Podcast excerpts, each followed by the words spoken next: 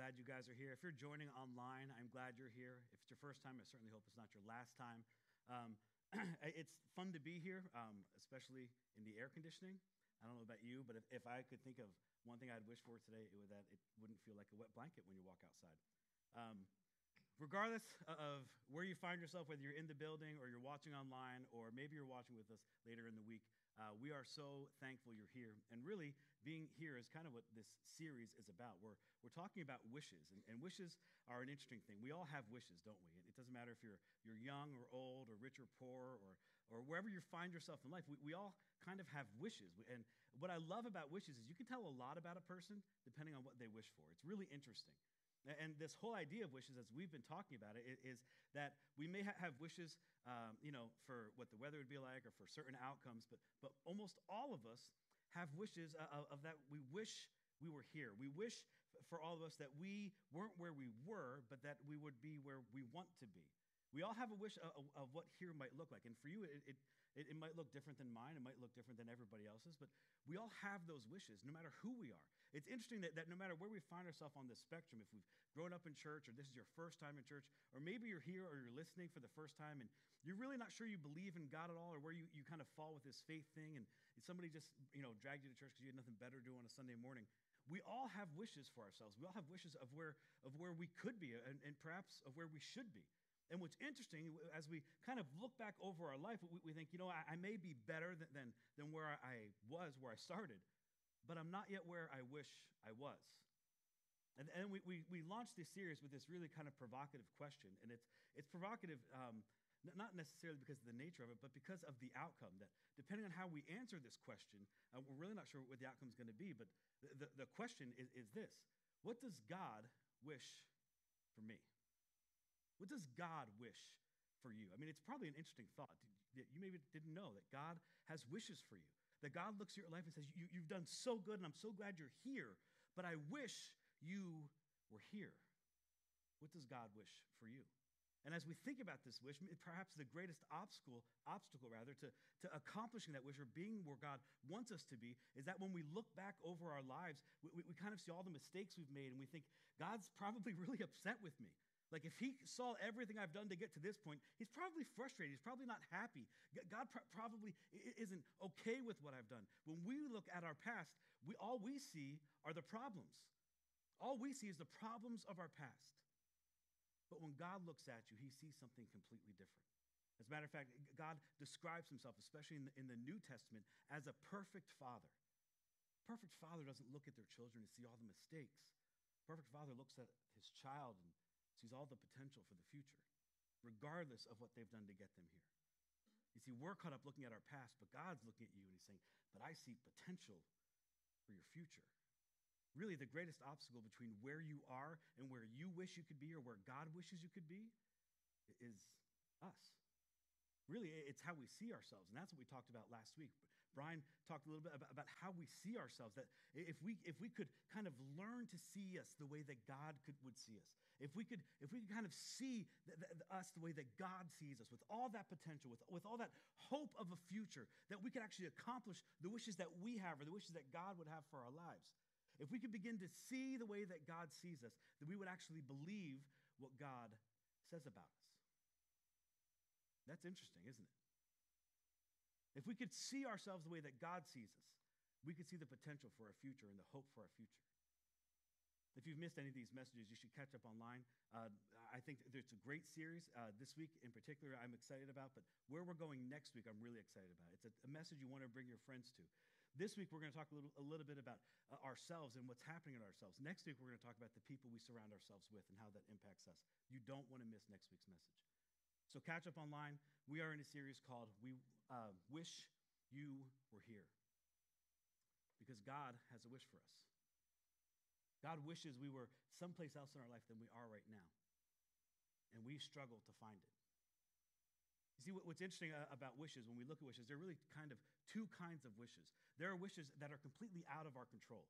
Right? These are wishes like, I wish I had more money, or I wish I looked like him, or I wish I had more hair, or I, I wish, you know, I, I, lived in Hawaii and had a mansion. Like these are wishes that, that are, are a little bit out of our control. We really can't control them. These are our wishes that we all kind of say like it, it happens. So I just wish. What's interesting, though, is there are wishes that are out of our control. There are wishes that, that, that we, we want, but we really have no um, control of the outcome. But there are also wishes that are under our control. These are our wishes like, you know, I, I, I want that and I think I can get it, but I'm really not sure how to get there. I'm just a couple decisions away. I'm, I'm further along than where I was, but I'm not quite there yet. When I look at the people in my life who, who have accomplished things or have, who are at places where I want to be, I look at them and I think I, am I'm, I'm close, but I'm not there. I, I, have made some good decisions up to this point. I'm just a, a few decisions away of being where they are. But do you know what the difference is between where they are and where I am? The decisions they made based on the discipline they had. They made different decisions, and they had different outcomes. Today, that's what we want to talk about. We want to talk about uh, uh, these wishes. In particular, and not just the wishes that are out of our control, because some wishes are out of our control. And my hope is that if you find wishes that are out of your control, that you'll get to a place where you can even enjoy that. But also the wishes that are under our control. Because I, my guess is the wishes that are under control, the wishes that we say, I, I know I'm here, but I wish I was there. If we could, could figure out what we're going to talk about this morning, we can begin to take steps in that direction steps in the direction of actually fulfilling the wish that we had for ourselves or the wish that God has for ourselves, steps in the direction of living the life that we all want to live. But the problem with this is, is that really the obstacle to fulfilling the wish that is under our control is that all of us ha- have this problem. And really, I think it's, it's universal. The, the problem is that we have a difficult time controlling ourselves, don't we? I mean, really, think about all the regrets of your past. Think about all the mistakes that you may have made in your past. We, we've, we've made mistakes. We, we've, we've misstepped. We've, we've done things. We, we, you know, we've, we ate too much. We spent too much. We didn't work out when we should have. We, we took the wrong promotion. We, we took the wrong phone call. Whatever they might be. All the mistakes of our past have to do really with a lack of control of ourselves. That we were just completely out of control, right? And these are the things where we love to tell stories about. We always tell stories about the times where we met up with our friends that one weekend and they were totally out of control because they make great stories. The truth is, they, they make great movies. Nobody in Hollywood, no one wants to go see a movie about a guy who spent two hours completely under control. It's not interesting to anyone. We like the stories when we're out of control. And, when, I think about this idea of us kind of reveling in, the idea of being out of control, I think about Halloween time with my kids. We go trick or treating and they get a, a ton of candy and they bring it back, and you can see they're like the wide eyed, the twinkle in their eye, they're looking at all their candy. And I know what they're thinking. They're thinking exactly what I was thinking at their age. I can't wait till I'm old enough so I can just eat all of this right now. That's really what I want. I, I, I, don't want the restrictions. I don't want the restraint. I want to put it all out on the table and I just want to eat it all. And they're kind of looking at me knowing, but he'll never let me do that. I can't wait till I'm an adult so that I can go and I can eat all this candy on my own. And as every good parent does, I take the candy and I say, you know, I got to make sure the candy's good for you and some of it's not poison. So you eat a few and go to bed and I'll look through the candy and then I give them back all the candy that, you know, I take out the stuff I didn't want them to have and the stuff I wanted and give them the rest. That's what every good parent does. or we use that old trick. You remember this if growing up, where there was this rumor went around that they were lacing razor blades in candy. You remember that? That's what we tell our kids. Every Reese's cup has been laced with a razor blade, so they they got to come our way. But you can have everything else. But th- there's this idea, and I don't know where, where you might find, you, find yourself, what you kind of go to. Th- there's this idea that, that we're all kind of out of control, or there's this maybe a desire in us to be out of control. And really, uh, like, those are funny stories, but when we think about our lives, when we think about the mistakes we've made, when we think about our future or our hope, being out of control isn't going to get us where we want. Being, being out of control, not having control of ourselves, is not going to take us from wish to here. So, how are you doing? Are you in control? Or are there areas of your life where you feel like, no, I'm totally out of control and I'm just covering it up, hoping no one notices? Today's message is really going to be completely about self control. And I know what you're thinking. Thinking, seriously, Jim, did I wake up and get out of bed and drive through the rain to hear this? This is not what I want to talk about. But I also think that all of you would agree it's really important and it's very powerful. Although I don't want to talk about it, I think there might be some truth to this. You see, thousands and thousands of years ago, there was a really famous king who lived who, who gave us this incredible uh, picture, kind of a word picture, of what it would look like for somebody to live their life completely out of control. It's actually a brilliant picture. It's given by King Solomon in the book of Proverbs. In Proverbs, he says this about somebody who lives their life completely out of control. He says they're, they're like a city whose walls are broken through is a person who lacks self control. A city whose walls have been broken through. I mean, in this, in this culture, a, a city without walls, it was a city without protection. It was vulnerable. It was extremely vulnerable. It, it was, it was open to marauders and raiders. There, there, could be no commerce. There could be no, no uh, uh, agriculture because everything they had would just be taken. It would be robbed and it would be stolen from them. So a, a city that without walls, he said, is, is left extremely vulnerable. And it's just like you and I when the wall of self control has been torn down, we're just extremely vulnerable. Any temptation that comes our way can just come in and take whatever it wants whenever it wants. Maybe you find yourself in that position now. I wish I had more time, but I have no self control, and I get on my iPhone, and the next thing I know, it's three hours later. I wish I was in better shape, but every time I sit down to eat, I just can't stop myself. Wish I was a better parent. But every time something doesn't go my way, my anger just. We wish. We have no control. So we always stay at the wish. And we never get to the here that we want for ourselves or that God wants for us. But as we're going to see in a minute, not only is that good to get there, it is exceptionally possible. What a brilliant word picture. A man without self control, a man whose, whose self control has been ripped to the ground. It's like a city without walls. And anybody can just come and go as they please. See, it's, a beautiful word picture, but what's interesting is Solomon just stops there. Like you read that and say, okay, what do I do, Solomon? And he's like, ah, I got something else to talk about. He just kind of moves on. But Solomon, you're, you're right. That, that's, that's brilliant. H- how do I do that? Uh, somebody else can tell you. I'm going to keep going. What's amazing is the Old Testament gives us the picture. It's, it's like, you know, you put a puzzle together. It gives us the picture of the puzzle. Like, this is what it could look like. If you had a, a wall uh, of self control around you, you'd be protected, you'd be safe, you wouldn't be vulnerable. Like, yeah, I want that. What do I do? The New Testament then tells you what to do. The New Testament kind of gives you the game plan for putting the puzzle together. If the Old Testament gives you the picture, the New Testament says, okay, take all the pieces out and get the edge pieces and line them up first. You know, you put a puzzle together. Then you, you, you get the inside and you, you separate them by color and you start putting those together and fitting them in. It kind of gives you the game plan for how to put it together. The Apostle Paul kind of continues on, on this idea that Solomon gives us, and he talks a lot about how we can live in self control. And his words, I, I, want you to listen to the words he uses because they, they are strong. And I know Paul comes across as this strong figure, but but listen to how he's talking about how we should be controlling ourselves. Here's what he says in 2 Corinthians. He's writing to the, the people at Corinth about how we, we can build this wall of self control around us and be controlled people so that we can go from here to where we and where God wishes we were. This is what Paul says. For though we live in the world, which he's kind of starting way back at the beginning, it's like really interesting. For though we live in the world, almost as if he's saying, anybody not living in the world, outsiders, aliens? Like, no, okay, Paul, I, I got it. Can we keep going?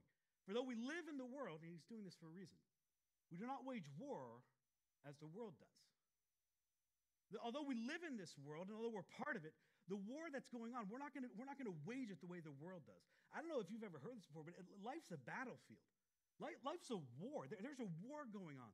As a matter of fact, we don't talk about this much, but Jesus describes that there's this war going on, not in the physical, not something you can see, but in this, this spiritual realm. It's going on for you, it's going on for your current, it's going on for your future. It's happening right now for your kids and for their future. And he, he describes it like this He says, The enemy comes, listen to these military words to steal, kill, and destroy. The enemy comes to plunder and take what he wants and do away with the rest. But I have come that you might have life Jesus said that there's a war going on right now for your life, for your future, for your kids' future. You can't see it. It's not going to happen the way you think it does. It's not a war that, that's, that's happening in the physical in front of you.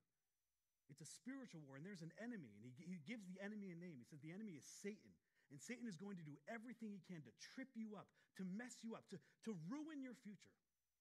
But he's not going to come at you the way you think. He, he's, he's going to come at you in a different way.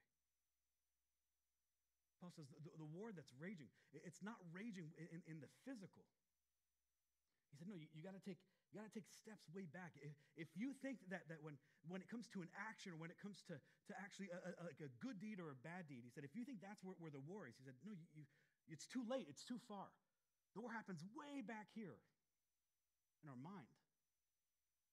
See, the, the battle for self control begins in the brain.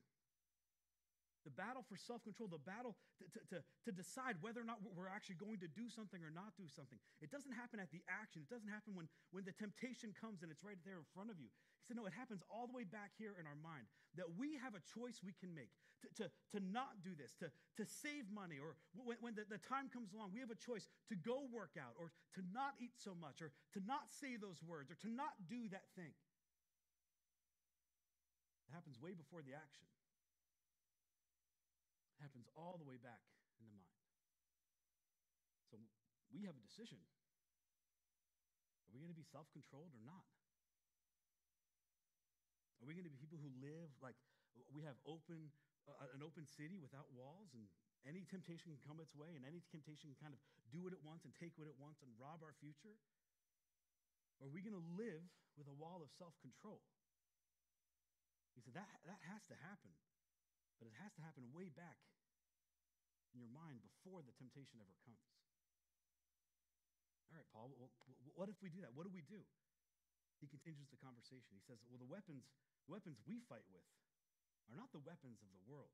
He says, No, no, on the contrary, these weapons are, are completely different. It, it's not going to look like what the rest of the world looks like and how the rest of the world fights.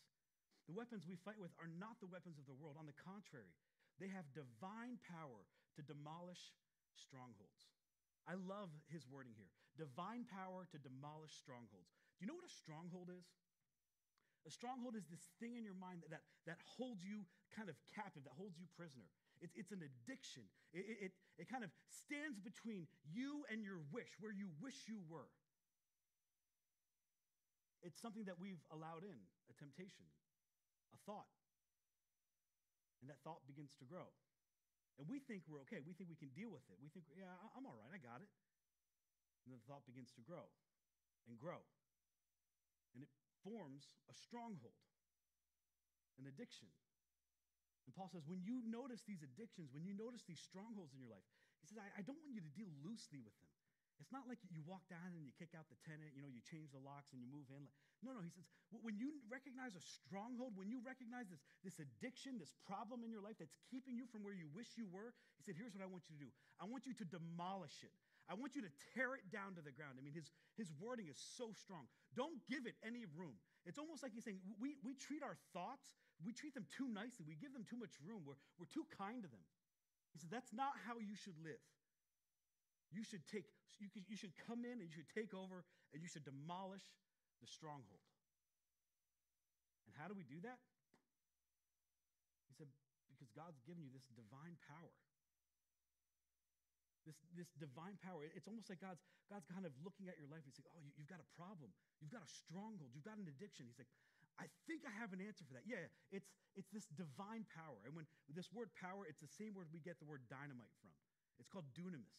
He said, I have this divine dunamis. It's like it's a perfect answer for the problem you're facing.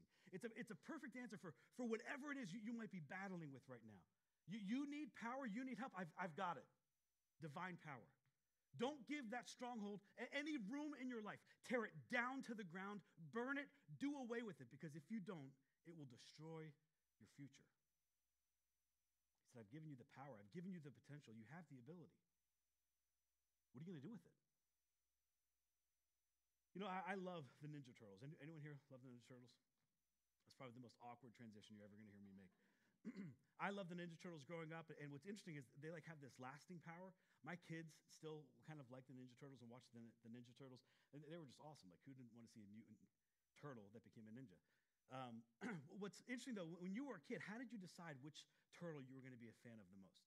It, it was by the weapons they had, right? Like you had, you had Raphael, he was the red one. He had the sais that would look like you know big forks. Basically, he had two big forks, that which was like that's kind of cool, but also you know it's kind of lame. Two forks, really. Then you had Donatello. He had the stick. He was purple, and it's like he really got the, the like the worst weapon. Like who he has to fight with a stick. Good luck. Like complete shaft, pun intended. Um, then you had Leonardo. He had the, he had probably the most lethal. He had the sword, which was awesome. But but that wasn't my favorite. The favorite was Michelangelo with the nunchucks. Right? Like who didn't want to? Like what kid didn't want a set of nunchucks? Like, I have no idea how to use this, but you have a problem? I've got a nunchuck. I'm just going to swing this thing around. It's awesome, right? It, it's like, that's what we love. It's like, no one knows how to use nunchucks. If you do, you may have a bigger problem on your hands than I know what to do with. But it's like, who didn't want nunchucks? It, it, it's almost like God's looking at, at the problems we're going to face, the, the, addictions that are going to come our way, the, the strongholds that are going to creep up in our lives because we didn't have the self control and temptation came in and it made its home and it put down roots. He said, I, I see that problem and I see that problem, and, and I have uh, uh, the perfect weapon in my bag of tricks this divine dunamis, this power to tear down your stronghold. That's what I have weapon sounds amazing. God, I could, I could use more of that. I, I don't know about you, but there are strongholds in my life that I have tried and tried and tried to tear down on my own, and it, it seems like I'm not getting anywhere. Are there strongholds in your life? I mean, I, I think it's, it's safe to say that we all know somebody who battles with something. Maybe it's pornography. Maybe it's, it's, it's drinking alcohol. And this thing that, that, that used, they used to use to express their freedom, to, to enjoy themselves, has come in and made its home and became a stronghold. And we all know from the outside looking in that it's robbing them of the future that they want. It's robbing them of the future that God has for them. We have a weapon. It's God's power. It's like the story of David and Goliath. David, David fights this giant. This is an amazing story. And as he's walking out to the battlefield, this young shepherd boy with a sling and stones facing this giant, he, he has this, this kind of call with Goliath. And he says, Goliath, you come at me with all of your weapons, right? With the, the spear and the javelin, weapons that I don't have, weapons that I don't use. But I'm coming at you in the name of the Lord of hosts, the God of Israel's armies, who you're taunting today and I'm going to cut off your head and I'm going to serve it to you on a platter. And he did. That's divine dunamis. That's power that we that no one else can use, that no one else has control of but God. He said, You have a stronghold in your life? Here. Tear it down. Get it out. Don't have anything to do with it. In, in psychology, really, this is kind of entry level psychology. They, they refer to this as, as uh, classic conditioning.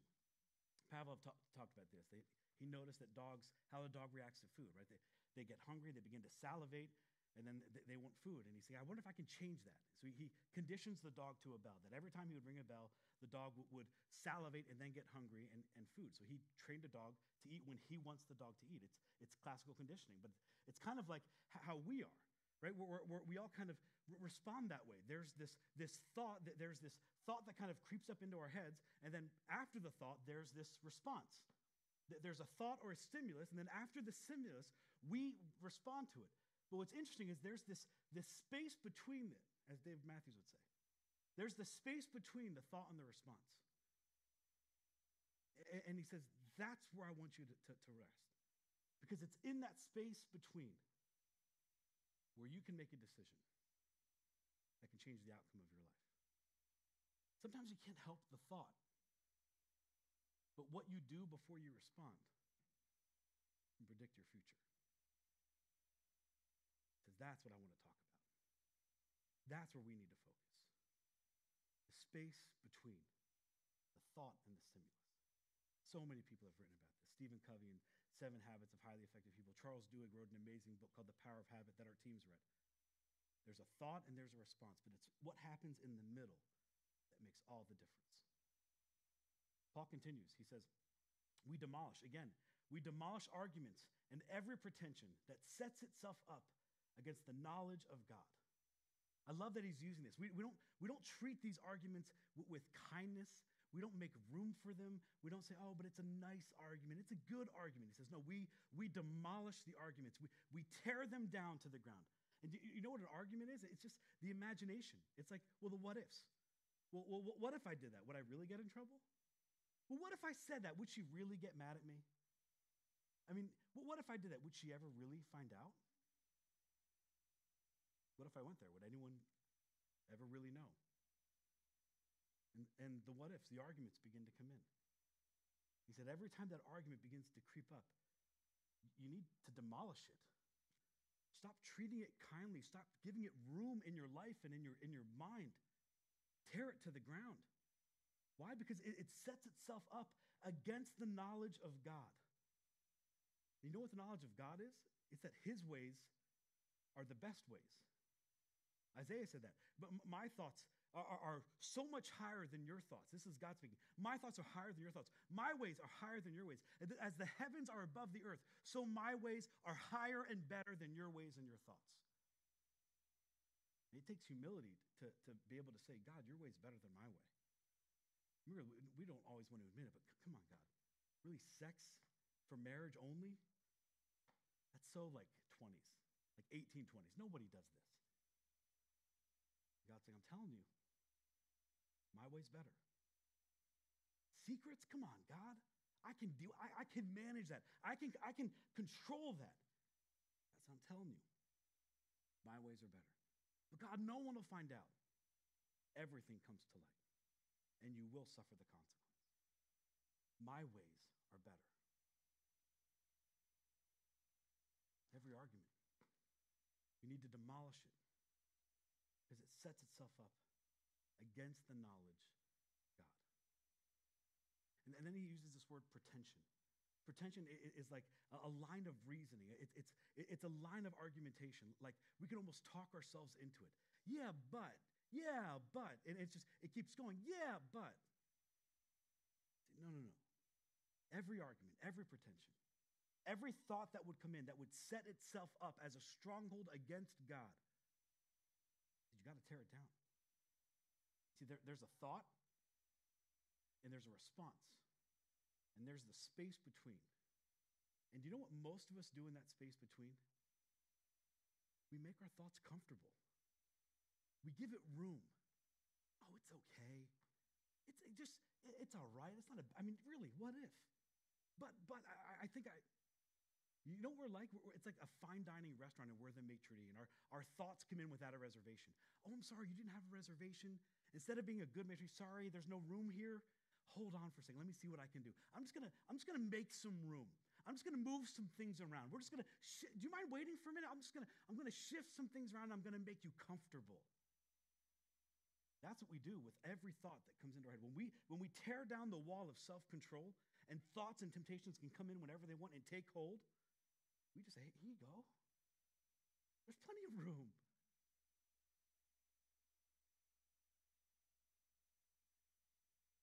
our thoughts do. They take hold.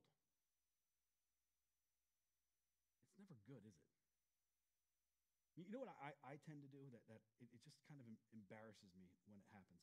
I tend to think I'm right all the time. It's, it's this, one of these pretensions I have. Like, I, I just think I'm right. And I don't know if it's just a, a, a male thing or it's my personality thing, but I tend to think that I'm always right and my wife's always wrong. Now, she's not home, so I'm allowed to say this stuff. Um, but it happens all the time. We'll, we'll, argue. Just the other week, we were arguing about something that was at home, and she's like, "Yep, it's sitting right there on the counter." I'm like, "No, it's not." Yes, it is. No, it's not. You know, the argument keeps going. Yes, it is. No, it's not. Sure enough, I, you know, the whole time I'm thinking, "Yeah, she's just, come on, I'm right. I'm always right." And then I go home and I see it on the counter, and it's like, oh, "Jim, you're an idiot." But you know what else I do? I do the very same thing with God. Come on, God, I got this. Jim, you don't got it. No, I'm good. I can handle it. Jim, you can't handle it. No, I, I've learned my lesson. I, I can control it on my own this time. No, you can't. Sure enough, it blows up in my face, and I just sit back and think, oh, you arrogant idiot, Jim. We allow our thoughts, we allow the pretensions to build up a stronghold against God, against His ways, when we know at the end, His ways are better than my ways.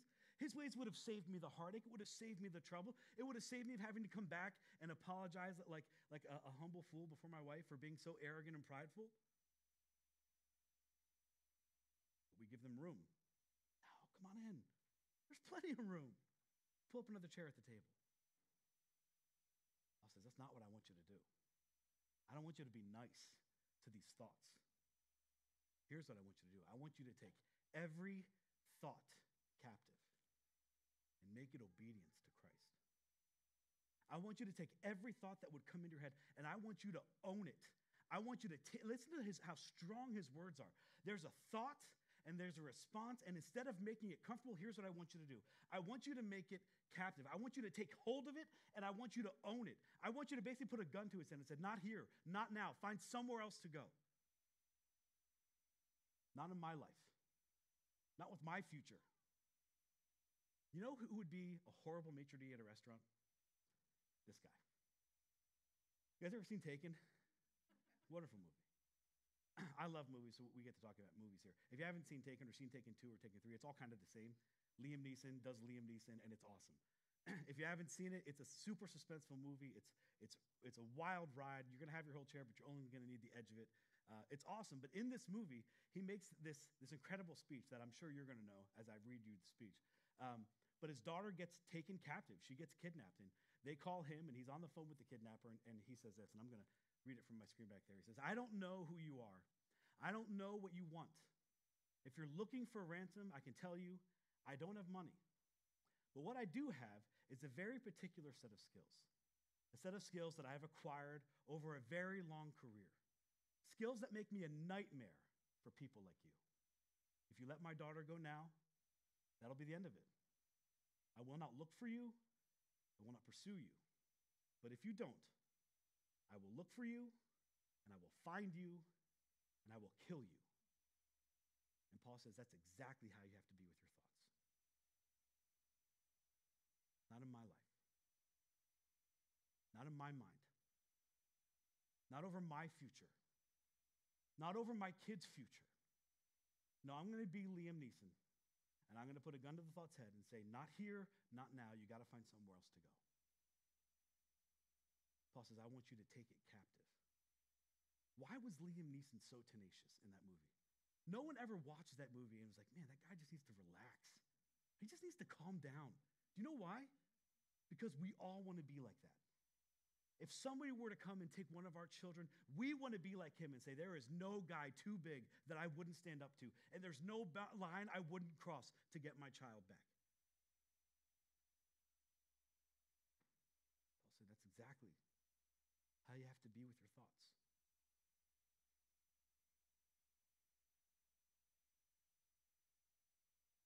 Don't make them comfortable. Take them captive. Own them. Your thoughts don't own you. Paul says we take captive every thought and we make it obedient to Christ. What does that mean? It means we're making it obedient to Christ because we believe that his ways are higher and better than ours. And that thought's going to stand in contrast. That thought is going to build a stronghold. That thought is going to keep me from being what Jesus wants me to be, from being where Jesus wants me to be. That's what we have to do. We have to take our thoughts captive to restore the wall of control. So let me ask you a few questions as we wrap up. What are the thoughts that you need to control, that you need to take captive?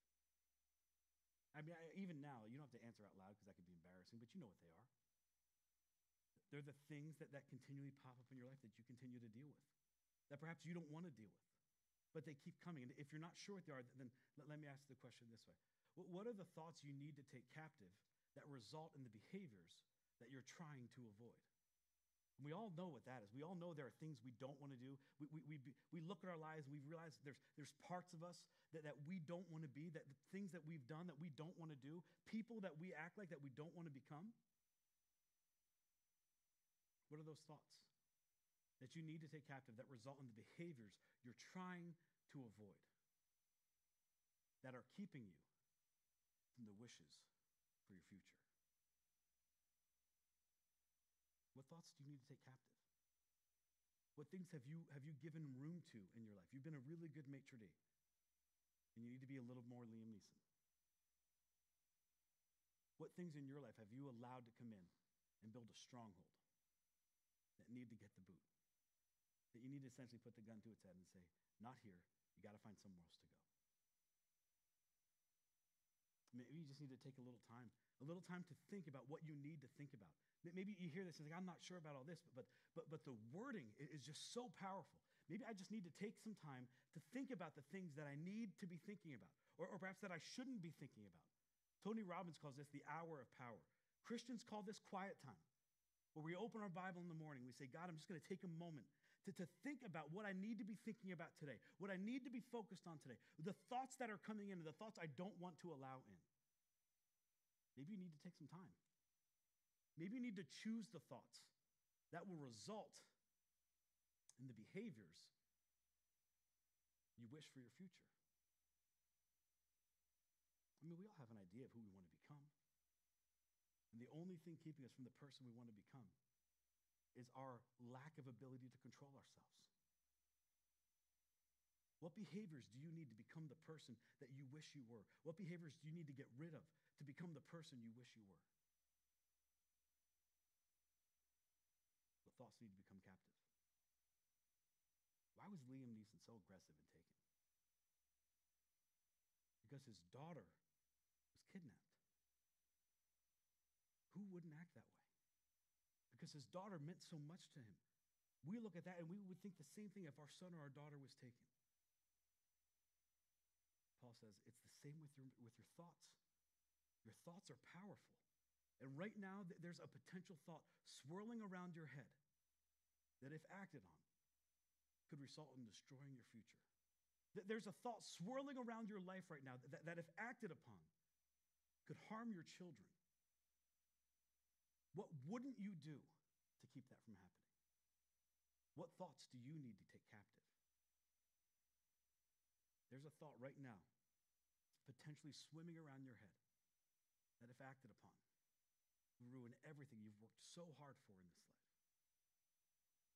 Don't give it room. Don't treat it kindly. This is the one time you're going to hear me say, don't be nice. Be a little more Liam Neeson. Get aggressive. Listen to Paul's words to demolish it, to tear it to the ground. Don't give it any room in your life and get rid of it because if you don't, it has the pot- potential to get rid of you. We don't spend time thinking about this often, but really, our thoughts have the ability to control and destroy us if we're not careful.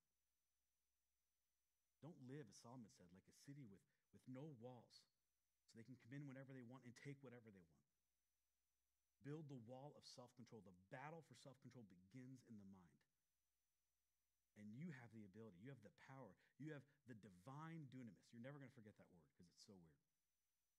You have the divine dunamis to tear down every stronghold, every thought that would come in and cause you to be the person you don't want to be, and cause you to be stuck at wish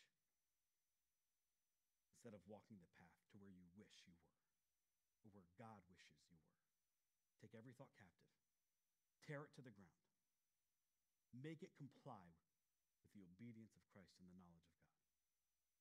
And you'll get from where you were to where you always wanted to be. Let me pray for you this morning. Heavenly Father, I thank you, God, for, for the power of these words, Lord, for the, the incredible image that Solomon gave us, and then the words from Paul, Lord, that they're just God, so strong. You can sense his emotion behind it, God, that if we don't get this, if we don't, don't learn this and get it right, God, our thoughts, what, how we live, God, with, with this open idea that every thought has room in, in our life, God, it has the, uh, the ability to destroy us and to rob us of our future. I pray for every person as, as they hear this message, God, that they would be inspired to, to look back over their lives, to look at, at, the, at the things that they're doing, at the thoughts they've allowed to turn into actions or habits or, God, even addictions and strongholds that are beginning to make them the person they never wanted to become. God, that you would give them the wisdom to see it and the courage, God, to face it and tear it down with the power that you've provided, God, not giving it any room, but to tear it down to the ground. And God, as we do, I pray that we would begin to see our life move in the direction we've always wanted it to. From where we are now, God, to where we wish we always were, to where you wish we always were. And I pray all these things in your Son, Jesus, our Savior's name.